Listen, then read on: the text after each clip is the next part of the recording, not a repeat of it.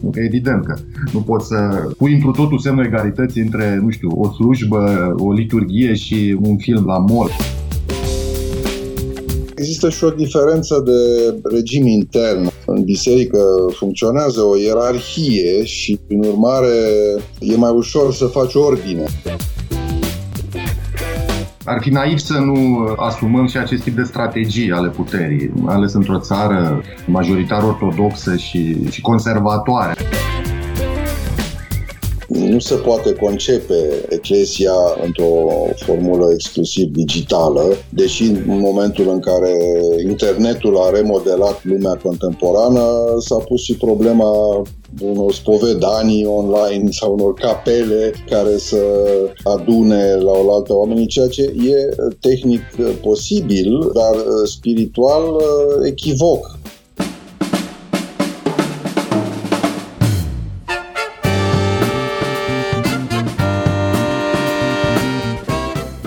Prezent cu Adela Greceanu și Matei Martin.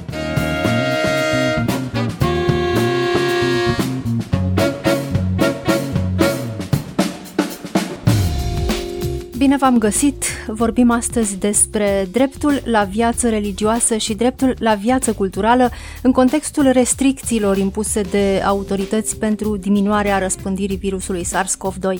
Invitații noștri sunt Teodor Baconski, doctor în antropologie religioasă și istoria comparată a religiilor. Bun venit! Bună ziua! Și Cristian Iftode, conferențiar doctor la Facultatea de Filozofie a Universității din București.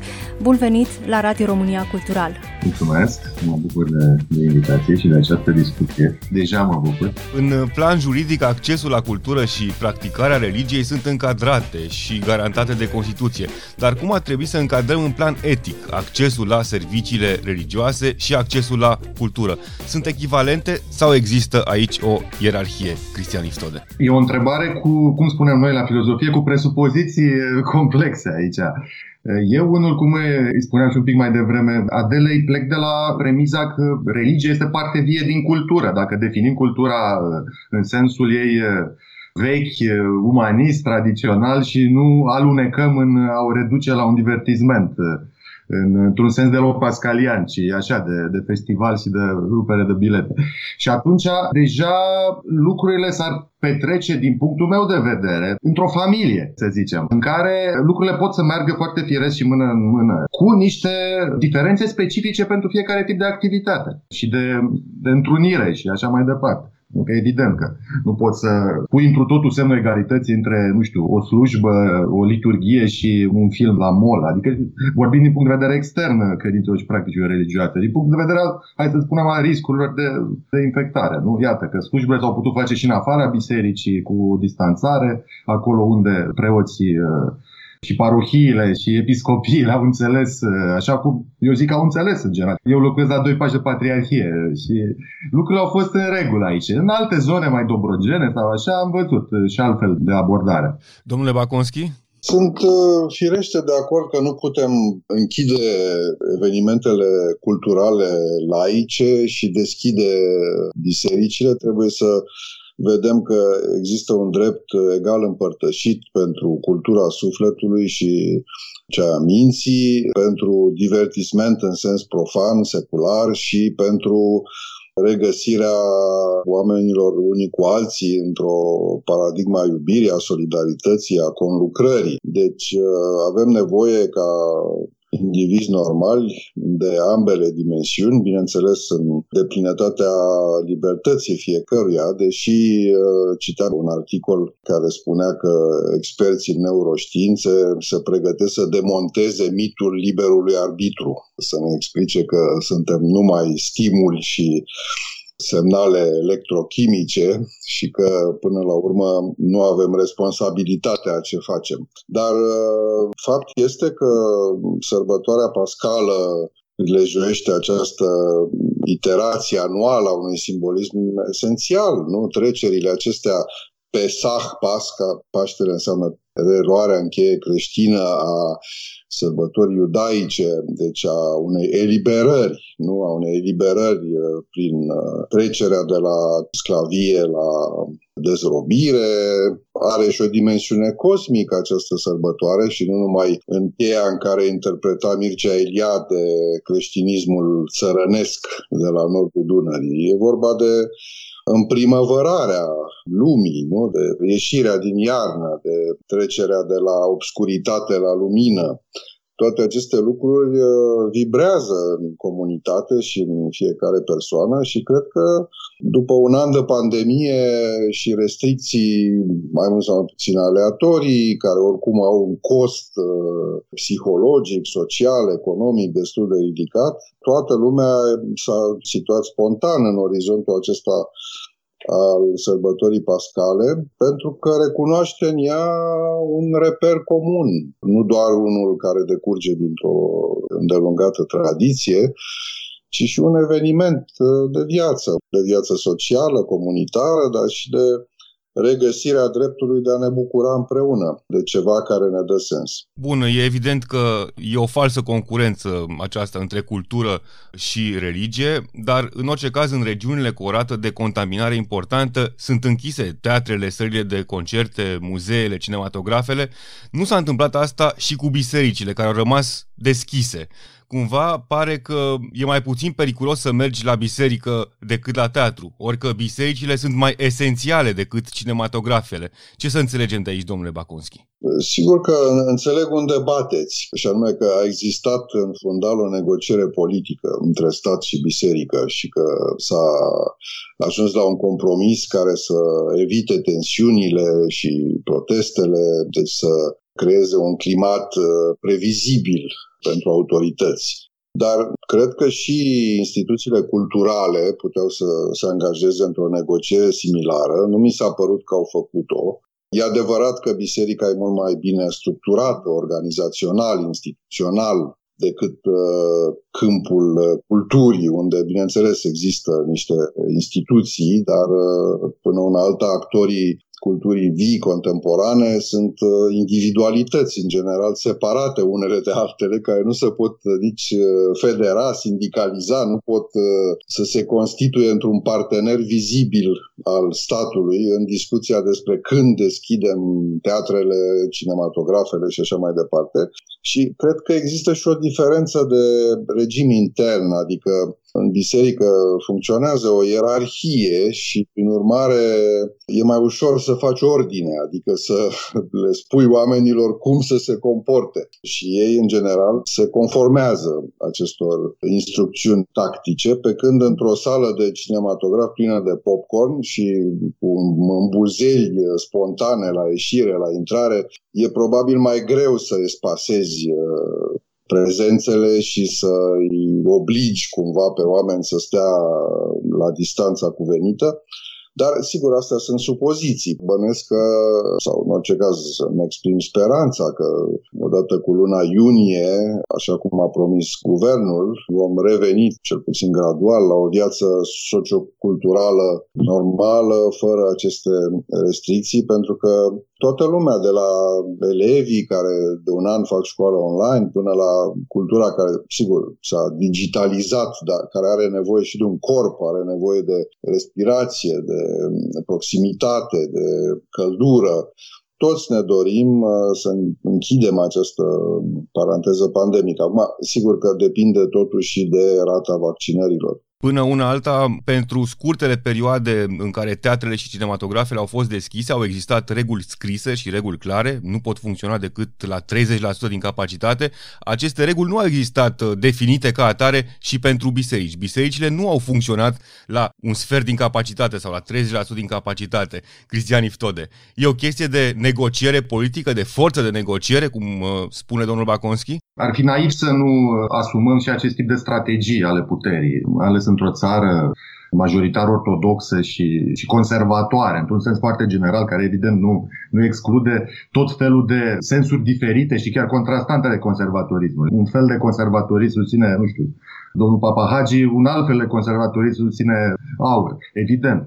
Dar era firesc, însă dincolo de asta, haideți să, haideți să ne gândim un pic așa. Dacă privim lucrurile dintr-o perspectivă strict biopolitică, e limpede că pe orizontal asta, nici nevoia de cultură, nici nevoia religioasă nu ar părea asta la baza piramidei. Și totuși, adevărul este că un om cultivat, educat, adică un om care și-a transformat, de fapt, cultivarea de sine în, în școala libertății sale. Asta e sensul vechi al culturii și care, sigur, era elitist, hai să fim drepți pentru secole și secole bune, cine avea acces. Dar accesul la cultură era, de fapt, accesul la adevărata, autentică libertate. Asta e și sensul moștenit ulterior în proiectul iluminist, doar că secularizat. E, pentru acești oameni, da, oameni intelectuali, oameni culți și cultivați și dornici de asta, există până la un punct o anumită posibilitate de a substitui acel tip de prezență în performance, de prezență la spectacol sau cu alte produse culturale de calitate, nu? De la lectură la produse mediate, hai să zicem, mai multe feluri. Pentru un credincios practicant, trebuie să recunoaștem că participarea la eclesia, la viața comunității, poate să fie mai, mai necesară ca aerul sau așa să fie percepută subiectiv. Știți? Și aici, într-adevăr, nu cred că era lipsit de, de sens sau de legitimitate să se găsească soluții de continuare nu? A, a slujbelor. Dar, într-adevăr, eu salut, dacă pot spune așa, acele zone, să spunem, ale, ale bisericii, nu doar ortodoxe, ale bisericilor din, din România, care au înțeles să, să respecte normele și chiar să susțină, dacă nu foarte direct, măcar prin exemplu propriu, campania de vaccinare, la fel cum, cu tot respectul, fără a vrea să mă substitui eu, doar ferește în, în teolog, cei care au, au făcut în perioada asta cumva frondă, au făcut act de frondă, așa in your face, cum se zice în zilele noastre, mă tem că ar trebui să recitească chiar ispitirile lui Isus în pustiță, da? care era sensul acolo. Pentru că am auzit asta, iertați-mă. Am auzit oameni credincioși care făceau un test de credință din a nu purta masca, a nu respecta normele, nu? Și un test de încredere în cel de sus. Cred că este o interpretare nu doar uh, politic, dar și teologic foarte primejdioasă. Până una alta, viața culturală a fost împinsă multe luni de zile în zona online și sunt sigur că și dumneavoastră, domnule Baconski, v-ați uitat la teatru online, ați substituit mersul la operă privind sau ascultând online sau de pe discuri concerte. De ce nu poate fi și viața religioasă trăită tot online? Pentru că creștinismul e o religie a întrupării și un, un personalism comunitar, eclezial, care celebrează taina sa centrală, care e învierea lui Isus Hristos, uh, într-un mod liturgic. Există această dimensiune publică a cultului divin, care nu exclude, firește, o viață spirituală interiorizată, dar uh, nu se poate concepe Eclesia într-o formulă exclusiv digitală, deși în momentul în care internetul a remodelat lumea contemporană, s-a pus și problema unor spovedanii online sau unor capele care să adune la oaltă oamenii, ceea ce e tehnic posibil, dar spiritual echivoc, pentru că Repet, e vorba de o religie a întrupării, a întrupării lui Dumnezeu ca om și totodată a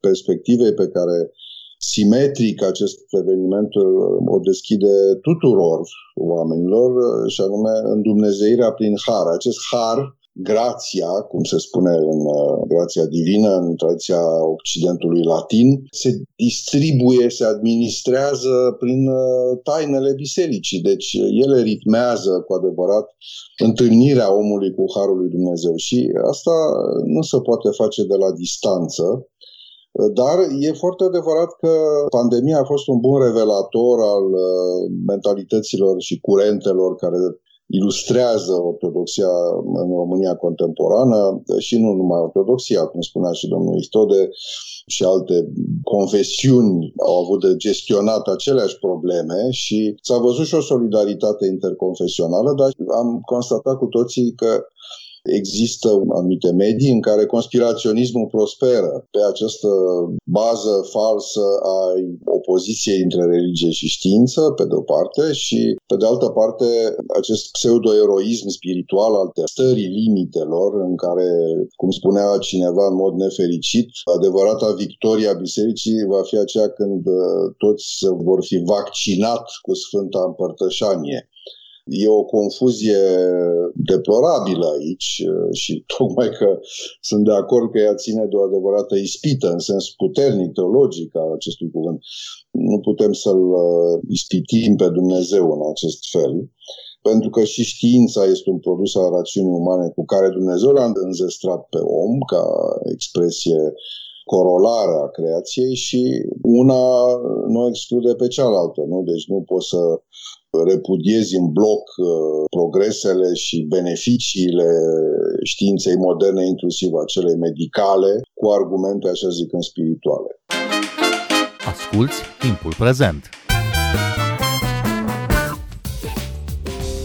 Timpul prezent e un talk show zilnic despre politică, societate și cultură difuzat la Radio România Cultural. Ne puteți asculta pe Apple Podcasts, Google Podcasts, Castbox, Spotify și altele.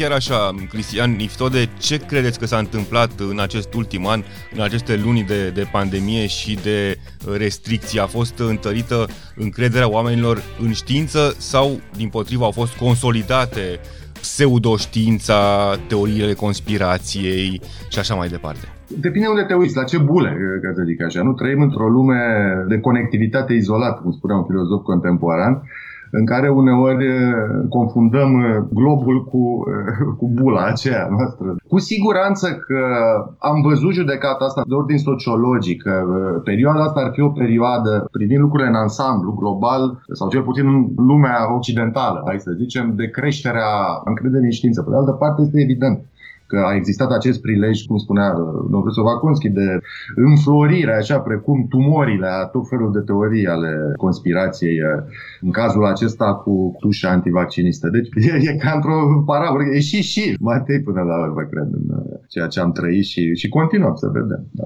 Dacă ar fi să lărgim cadrul discuției noastre, ce s-a întâmplat cu credința în Europa ultimelor zeci de ani? Putem spune că este într-un declin, domnule Baconski? În Europa Occidentală, cu siguranță, adică moștenirea filozofică a nihilismului continuă să fie destul de productivă. Pe de altă parte, există acolo în academia și în societatea civilă un set de, de convenții care derivă din nihilism, imposibilitatea de a stabili uh, sau de a enunța un adevăr uh, incontestabil, un anumit relativism uh, etic, tendința aceasta pe care o aminteam deja de a nega liberul arbitru, adică responsabilitatea omului care alege în mod autonom între calea binelui și calea răului. Există și o tendință la fel de occidentală și care, bineînțeles că este copiată și la noi, de a infantiliza persoana umană, nu? deci de a o despovăra psihanalitic sau altfel de orice culpă. Și a văzut asta și în evoluția discursului pastoral, de pildă catolic, dar și protestant, după Conciliul Vatican II, la începutul anilor 60, și anume dispariția treptată a unor teme care ar putea să înfricoșeze. Nu se mai vorbește despre principele acestei lumi, despre Satan, nu se mai vorbește despre infern sau iad, despre pedepsele veșnice. E un creștinism edulcorat în care credința e cumva privatizată, trăită ca mixtum de elemente sincretice uh, care fiecare adaptează viața lui spirituală adoptând atât elemente de tradiție creștină, cât și din alte tradiții spirituale. În ultimii 40 de ani s-a văzut că au apărut și comunități uh, de matrice spirituală asiatică și în Marea Britanie și în Franța și în alte țări occidentale. În schimb, în Europa de Est uh, există, după comunism, un uh, reviriment al religiei care are multe explicații. Pe de o parte, îndelungata interdicție din vremea unui regim totalitar uh, declarat uh, ateu, deci o psihologie a ratrapajului, a recuperării vieții religioase după, după multă interdicție ideologică, dar există și alte mecanisme, de pildă în tot spațiul post-sovietic am observat că Pur și simplu, ortodoxia a înlocuit marxism-leninismul în uh, discursul politic de legitimare a noilor state rezultate din subchestiunea URSS, Federația Rusă în principal și avem acest tablou contrastant în vreme ce Creștinismul e ceva mai dinamic peste ocean, în cele două Americi, în Africa și chiar în China, unde pe fondul relative liberalizări a regimului și-a făcut din nou apariția nu doar biserica creștină oficială, aceea perfect controlată de Partidul Comunist Chinez, ci și uh, un creștinism uh, liber, care e la fel de dinamic și în uh, Corea de Sud, de exemplu, sau în uh, țări de tradiție catolică, cum sunt Filipinele, așa încât avem un tablou global al creștinismului contemporan destul de dinamic și totodată eterogen, în care găsim și creșteri și descreșteri și un anumit revival evanghelic.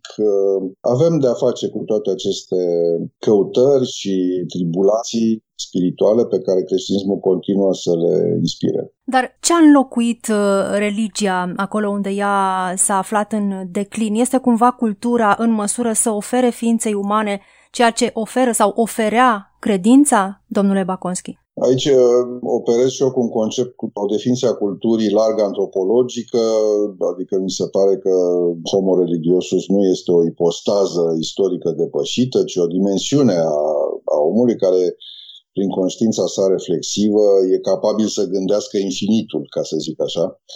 Deci, uh, acestea sunt nevoi constante pentru simplu fapt că oricât ar fi evoluat științele contemporane, științele fizico-chimice, științele biologice, științele medicale, nu pot da răspunsuri perentorii și limpezi la întrebările metafizice, adică la de ce suntem aici, cine suntem, ce putem spera, care este orizontul vieții fiecăruia și oricât de secularizată ar fi uh, societățile occidentale, în numele autonomiei postiluministe sau în numele diverselor uh, procese de construcție și de mitizare, de teorie critică, de rescriere a istoriei și de reevaluare continuă a tradițiilor, nu putem, cred eu, să înlocuim complet nevoia de contact al omului cu divinitatea, de experiență spirituală, care nu are doar valențe consolator emoționale, ci și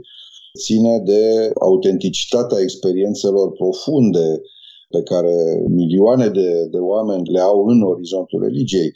De aceea cred că teoria aceasta istoricistă cu privire la stadiile gândirii umane sau aventurile istorice ale conștiinței, să spunem, de la gândirea mitică, primitivă, trecând prin etapa teologică și apoi cea științifică. După cum vedem, aceste trei etape poate că au o succesiune în timp, dar ele continuă să întrețină și relații de simultaneitate. Există supraviețuire, amestecuri, există suprapuneri și putem fi de acord cu asta pentru că suntem în general de acord cu ideea că modernitatea târzie ne oferă tuturor o gamă întreagă de identități simultane, de apartenențe care nu se exclud și care devin concentrice. Suntem în același timp creștini și moștenitori ai iluminismului, în același timp europeni și convinși că însăși tradiția noastră iudeo-creștină are o vocație universală, cu toții, dacă pricepem ceva din bimilenarea tradiția creștinismului, ne dăm seama că evenimentul cristic uh, a catalizat această scădere a agresivității specifice, că a dus către societăți mai civilizate în acest sens, al cooperării, al conlucrării, al solidarității, al altruismului. Deci uh, să nu ne grăbim oricum cu verdictele istoriciste de tipul am intrat de mult în, uh, în epoca pozitivistă în care doar triumful științelor trebuie celebrat. Cristian Iftode? Da, o să mă refer foarte scurt înainte, pentru că mai multe rânduri domnul Bacunski a, a trimis la această aparentă criza a conceptului de libertate în, în Occidentul scientist, ai spus. Nu sunt chiar așa. Ceea ce este acum în dificultate după înțelegerea mea și cunoștințele mele în neuroștiințele contemporane este un anumit concept care este foarte raționalist și individualist de liber arbitru. Adică, printre marii cercetători în acest domeniu găsim ceea ce se numește free will skeptics, găsim și free will libertarians, deci libertariani liber arbitru, găsim și compatibiliști. De cei care sunt soft determiniști, care acceptă și discursul ăsta voluntarist, intenționat. Dar s-ar putea ca, în mod surprinzător, știința de mâine sau știința de astăzi și de mâine să confirme o înțelegere a libertății personale pe care o regăsim uh, cumva și la unii filozofi existențiali și poate chiar și la unii scriitori creștini. O înțelegere care să, să ateste înrădăcinarea primară a libertății în, uh, în module mentale prereflexive, hai să zic așa, în loc să o gândim din capul locului ca fiind despre cântărirea alternativelor și posibilităților. Asta odată. Apoi, uh, în sens generic, cu siguranță că și e o poziție pe care o am întâlnit-o la intelectuali seculari și filozofi și cei care nu au angajamente de credință religioasă, dacă pot spune așa, caută un substitut care poate fi cultural, dar spune că el trebuie să fie spiritual.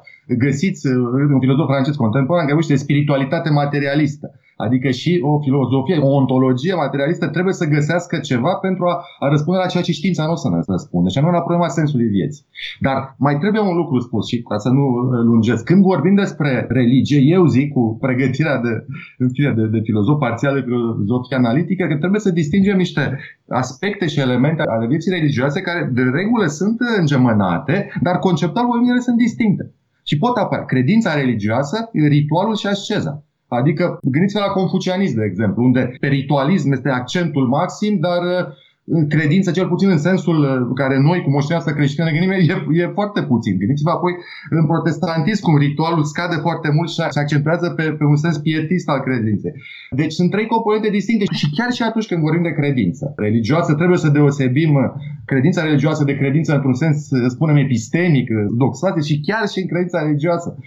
Una este să vorbim despre a crede în, alta este, cum spune un scriitor creștin, a crede lui Dumnezeu. Deci lucrurile trebuie văzute aici foarte rafinat, dar ca o concluzie, da, pentru un ateu, hai să spunem așa, cu siguranță că tot în, în zona culturii și artei va găsi resorturi pentru spiritualitate. Dar e vorba tot de spiritualitate. Repet, nu într-un sens exclusiv și necesarmente religios. Dar e vorba de, de ascetism, într-un sens generic, e vorba de a lucra cu tine, de automodelare, e vorba de speranță, de finalitate, de perspectivă, nu doar de absurd. Cristian Iftode, Teodor Baconski, vă mulțumim tare mult pentru această discuție și înainte să încheiem emisiunea, le recomandăm ascultătorilor noștri două volume apărute relativ recent, care se găsesc în librării în orice caz, Efectul de lupă, câteva priviri asupra culturii contemporane de Teodor Baconski, editura Polirom, și Viața bună, o introducere în etică de Cristian Iftode, un volum apărut la editura 3.